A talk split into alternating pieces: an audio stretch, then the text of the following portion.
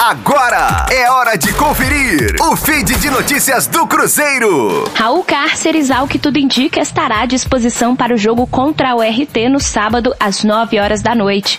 O lateral titular nos dois primeiros jogos da temporada sofreu um trauma no pé direito durante o jogo contra a Caldense na quarta-feira, após uma dividida.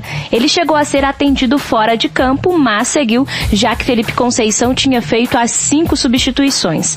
A provável presença de Cárceres na partida é um alívio para a comissão técnica, já que o paraguaio é o único lateral direito de ofício no elenco. O garoto Giovanni, zagueiro de origem, já atuou na função nas categorias de base e Ramon e Jadson também já jogaram como lateral na carreira.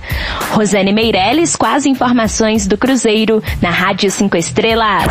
Fique aí! Daqui a pouco tem mais notícias do Cruzeiro. Aqui, Rádio 5 Estrelas.